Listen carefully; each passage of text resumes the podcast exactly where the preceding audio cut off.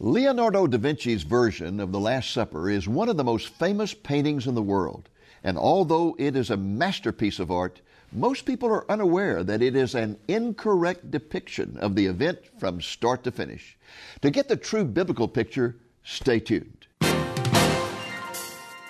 Lamb and Lion Ministries presents Christ in Prophecy, a program that focuses on the fundamentals of Bible prophecy showing how current events in the news relate to biblical predictions of end time events and the soon return of Jesus. Now, here's your host, Dr. David Reagan.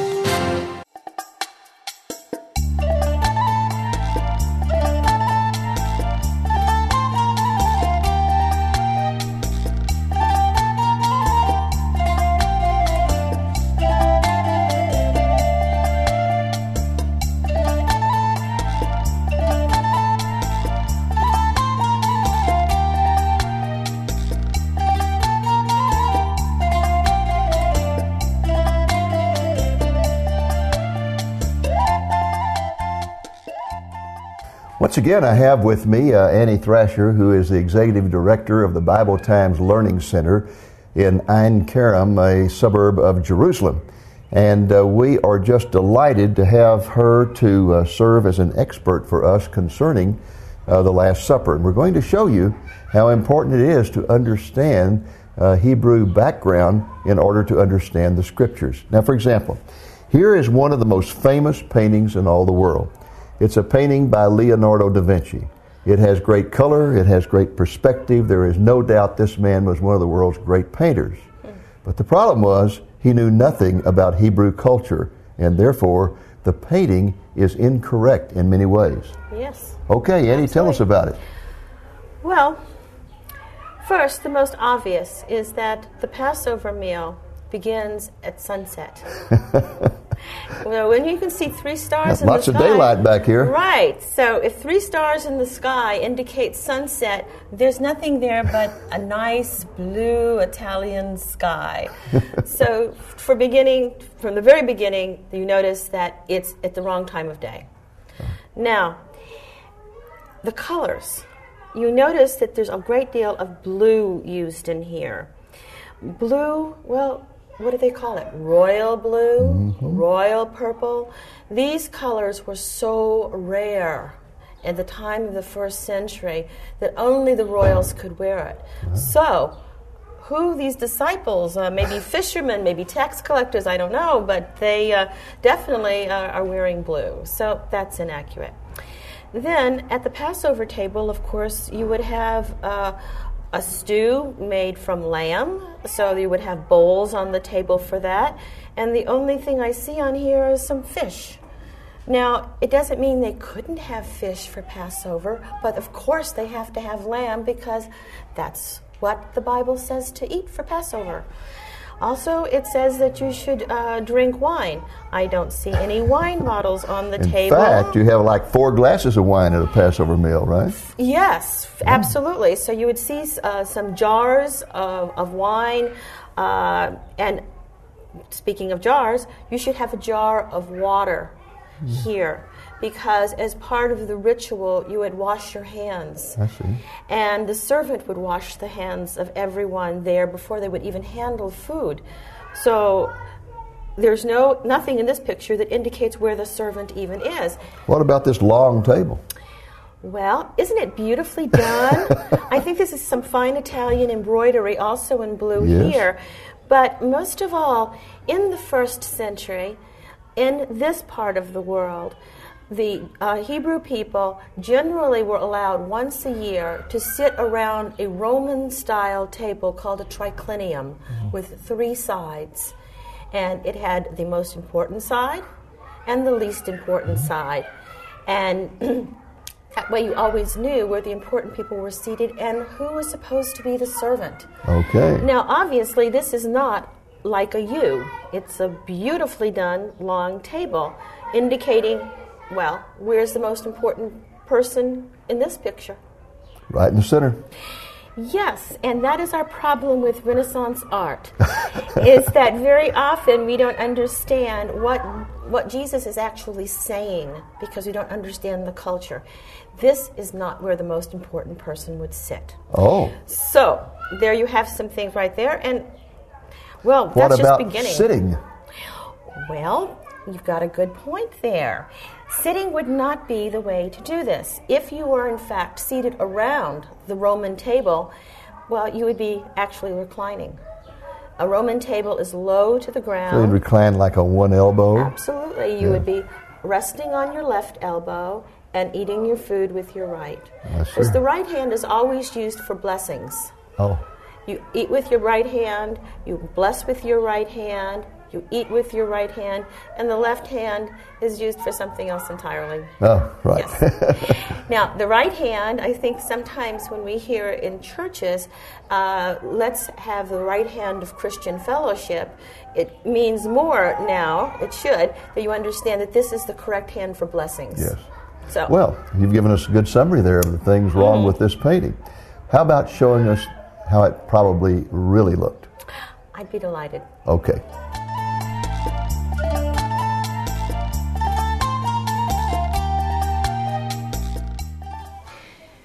You'll see behind me a triclinium. This is the typical Roman style table that has three sides. On the right side of the U is where the most important people would be seated. And then at the far left side of the U would be the servants' area. In this arrangement, you will see that during the Passover, only at the time of the Passover, could the people completely recline as if they were free people.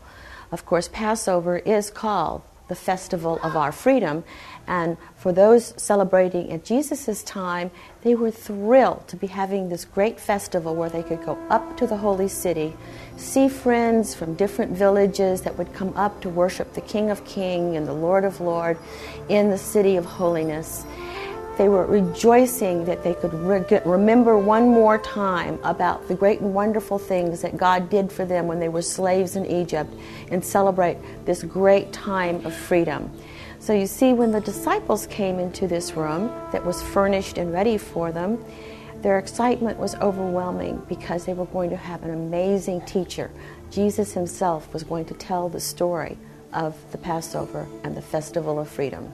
Jesus sent Peter and John ahead to prepare the feast. He said, Go into the town, follow a man carrying a large jug of water. Go to the homeowner and say to him, The teacher says he will celebrate the feast at your home. There he will show you a large upper room furnished and ready. There prepare the feast. So behind me, of course, you see the triclinium that was being prepared by Peter and by John. This was a huge responsibility because the room had to be perfect. It had to be made clean. It had to be made without leaven, meaning no breadcrumbs in the house. Everything clean because for Passover, it is a symbol of us, our people, we being cleansed of all unleavened as we go into the feast of unleavened bread. Now, the week of Passover, we have an argument going on between the disciples. One said, I should sit on the right hand of Jesus. Another says, I should sit on the left hand. Who is going to be seated in the right and the left in the most important places when we come into the kingdom? And Jesus said, That's the end. This is not the way this is supposed to be. Let me tell you. When you go to a feast, do not sit yourself where the most important people would sit. That would be at my right. Because if the host comes in and there's someone more important than you, how terrible it would be because he would have to raise you up and say, please, let's go to another spot. And then you would, of course, lose face and be very embarrassed. He says then, when you go to a feast, seat yourself in the servant's seat and then wait. The host may come in, he may raise you up and put you in the higher place, the special place. So, at the Passover meal that was to become the Last Supper, where were the most important people seated and where were the servants? At the Passover Last Supper, we have the room furnished and ready perfectly. Peter and John have done their job. We have the most important people seated here, and they are seated across from the servants on this side. Why? So that they can catch the attention of the servants if they needed anything during the course of the meal. You will notice that next to the lowliest of servants, we have a basin, a pitcher of water, and a towel. Everyone used their hands for eating and usually out of a common bowl. So, of course, you want to have clean hands. So, your job as the servant is to get up and wash the hands. But you have failed in your duty because Jesus had to get up and do your job. Now, we read in the gospel that at one point at the meal, Jesus took off his outer garment, his festival garment, and he had to lay this aside. Then he took a towel.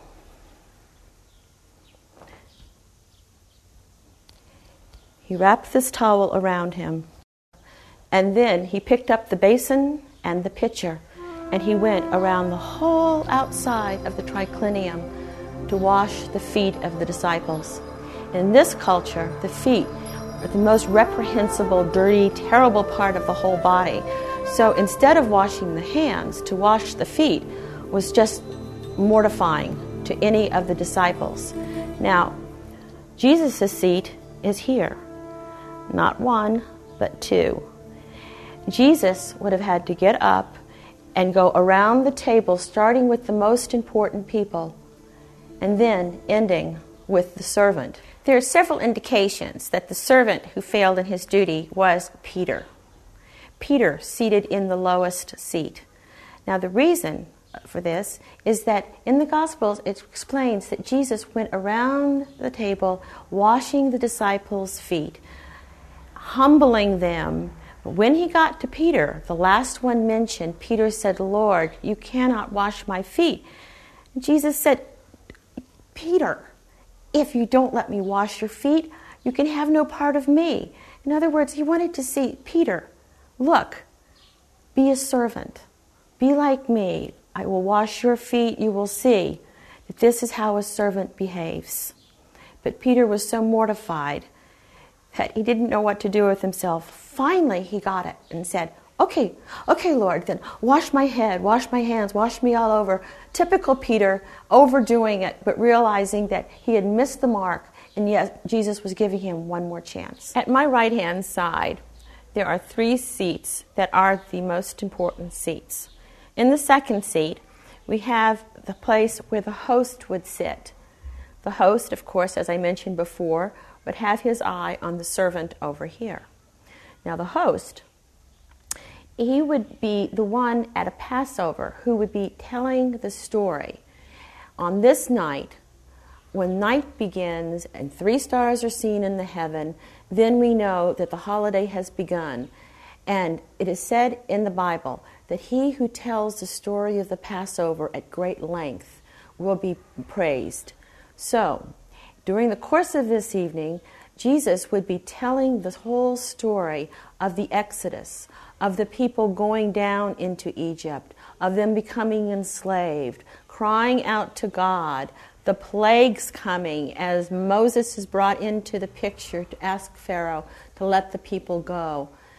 Now, Jesus would not just be telling the story, he would also be singing psalms of praise with people. And the praise songs that are sung during this meal are Psalms 113 through 118. And there would probably be not just storytelling and songs, but dancing and great joy, because remember, this is the festival of freedom. Now, when you have a Passover, next to the host who is telling the story, you have the youngest in the family. Why? You have to tell the youngest the story as if he has never heard the story, so that the youngest there will hear it and be able to begin to memorize it, to remember the great joy of this holiday, because this is a holiday that the Bible says you will celebrate this every year from generation to generation forever. So, the host's job is to teach the youngest at the meal the full story of the Exodus and the redemption of the people. And John is the youngest. So, we have John seated right next to Jesus, where Jesus can then tell him the story as if he was the youngest and says was John the younger. Now, at one point in the meal, Jesus makes the statement, a startling statement. He says, One of you will betray me. And then John, it says, leaned his head into Jesus and said, Is it I, Lord? And Jesus said, The one who dips with me. And he dipped into the sop and took the choice morsel of lamb and gave it to Judas Iscariot. He then said to Judas, Whatever you do, do quickly. And Judas got up from the table and left and went into the night. If seat two was the seat of the host, and obviously the elder or the most important person at the feast, and the younger one at a Passover was seat number one, and this seat number three would then be what? The most honored guest. And he was the most trusted guest. The reason being, as Jesus is seated here and John can lean into him, so Jesus can lean into the guest in seat number three.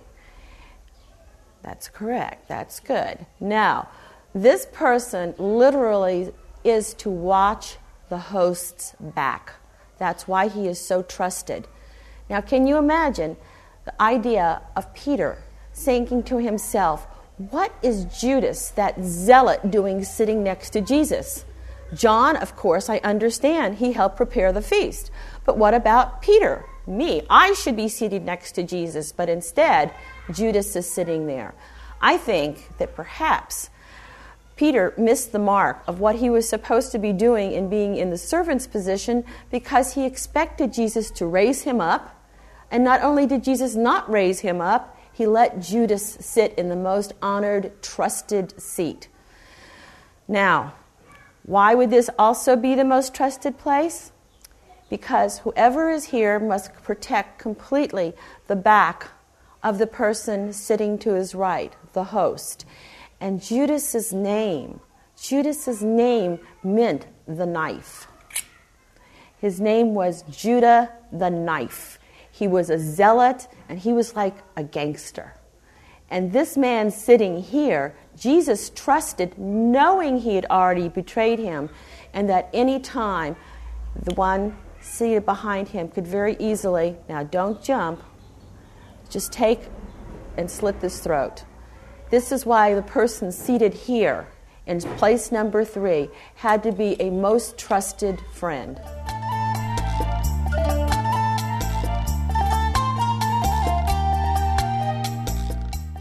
At the end of the Exodus story, the main character has to be the lamb.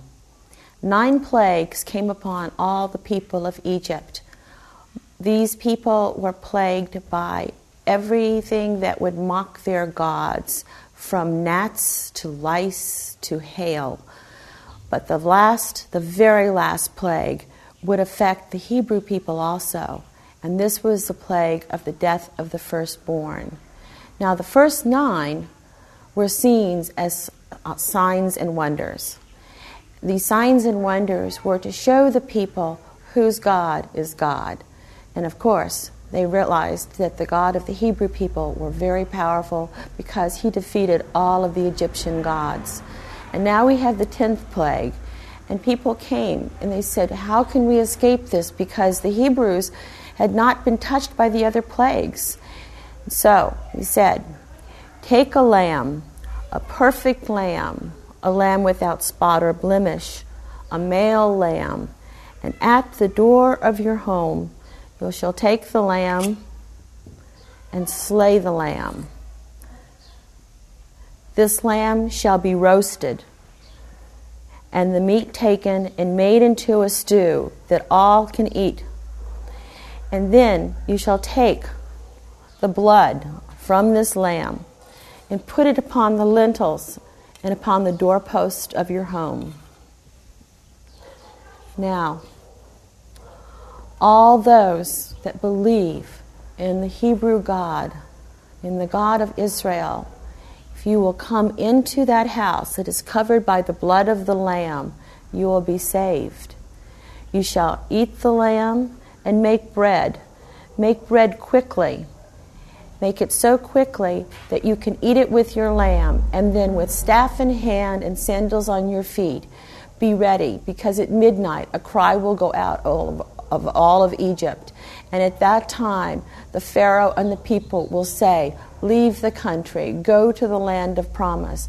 And then God will show himself in a pillar of fire, and he will lead the people out of Egypt by a pillar of fire at night and a pillar of cloud by day and they will be led to the promised land.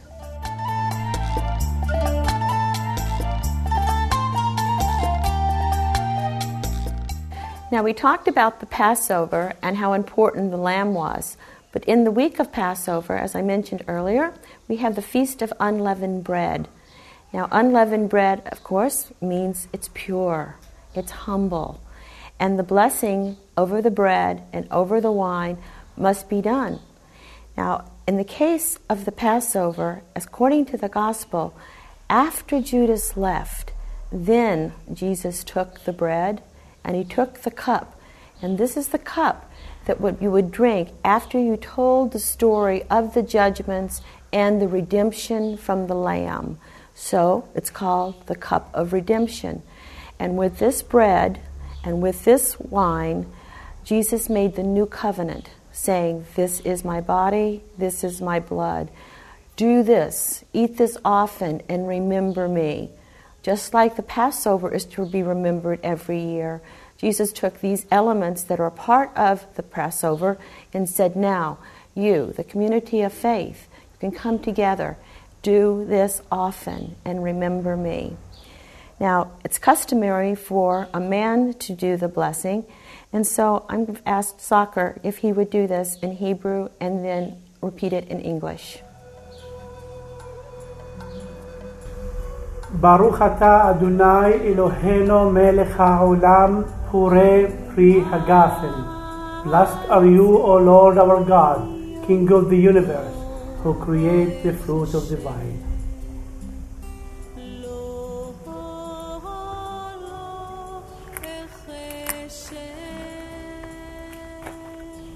Baruch Adonai Eloheinu melech haolam chamotzi lechem min haaretz. Blessed are you, O Lord our God, King of the universe, who brings forth the bread from the earth. Amen.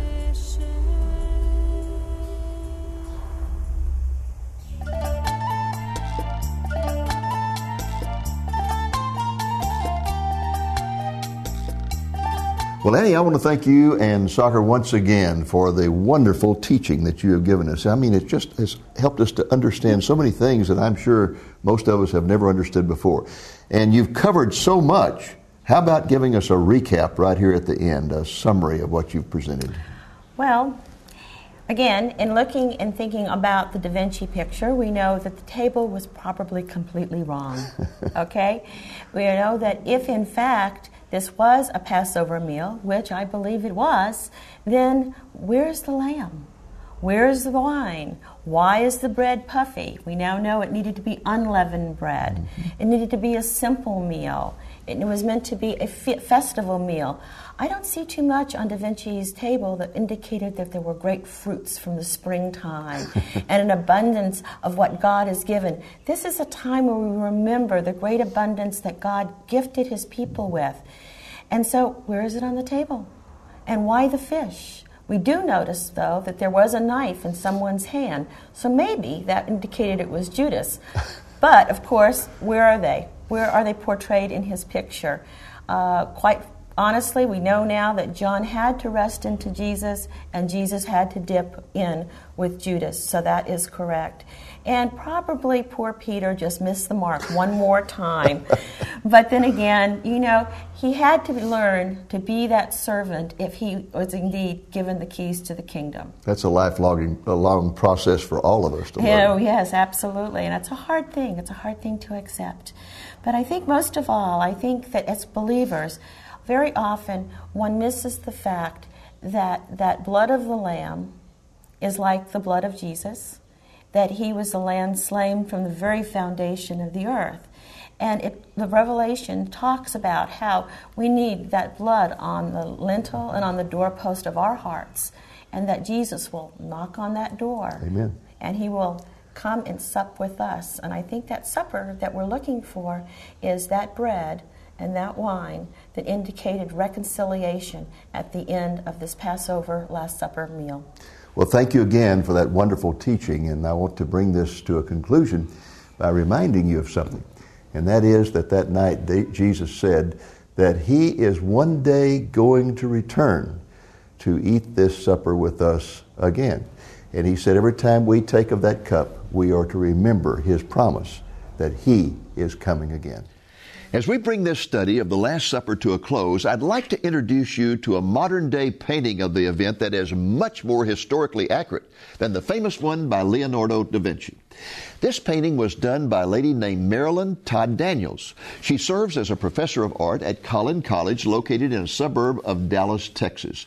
As you can easily see, it is far more accurate than the painting done by Da Vinci. You can get a print of this painting through the artist's website, which is located at www.woodsonginstitute.com. I would suggest that you consider purchasing one, getting it framed, and then presenting it to your church so that other people can get a more accurate idea of what the Last Supper really looked like. You could also use the print as a valuable resource tool in teaching about the Last Supper. Next week, the Lord willing, We'll be back at Bible Times Learning Center in Ein Kerem, Israel, with our hostess, Annie Thrasher, to talk about crucifixion techniques used by the Romans during the time of Jesus. What she has to share on this topic will help you better understand what Jesus suffered when he died for the sins of the world. If you would like to find out more information about the Bible Times Learning Center, you can find it at the website address you see on the screen. It is a wonderful place to visit, and it is a ministry that can use your financial support. If you'd like to make a donation to the work of this ministry, just send your check to us here at Lamb and Lion Ministries at the address you see on the screen. Designate it for the Bible Times Learning Center, and we'll see that it gets to Annie Thrasher and her staff. Well, that's our program for this week. I hope you can be back with us again next week when we will focus on the crucifixion. Until then, this is Dave Reagan speaking for Lamb and Lion Ministries saying, Look up, be watchful, for our redemption is drawing near. The program you viewed today is one of four powerful videos included on the Life in Bible Times DVD. In these videos, you'll learn about nomadic living, the Last Supper, crucifixion techniques, and burial customs in the first century. In nomadic living, you'll visit the tent of a Jewish family and learn about their daily life and customs. In the Last Supper, you'll take a critical look at Da Vinci's depiction of the Last Supper and find out what the Last Supper was really like. An investigation of crucifixion techniques will deepen your understanding of the agony of Christ during his execution and the painful price that was paid for our redemption, and a masterful explanation of ancient Hebrew burial customs will add to your understanding of the events surrounding the burial and resurrection of Jesus. These videos were shot on location at the Bible Times Learning Center in Israel and feature the teaching of Annie Thrasher and the staff of the Bible Times Learning Center. Life in Bible Times is available for a gift of $15 or more. Call today and mention Life in Bible Times. Thank you for joining us on today's Christ in Prophecy, a presentation of Lamb and Lion Ministries, a non denominational ministry dedicated to teaching the fundamentals of biblical prophecy and proclaiming the soon return of Jesus.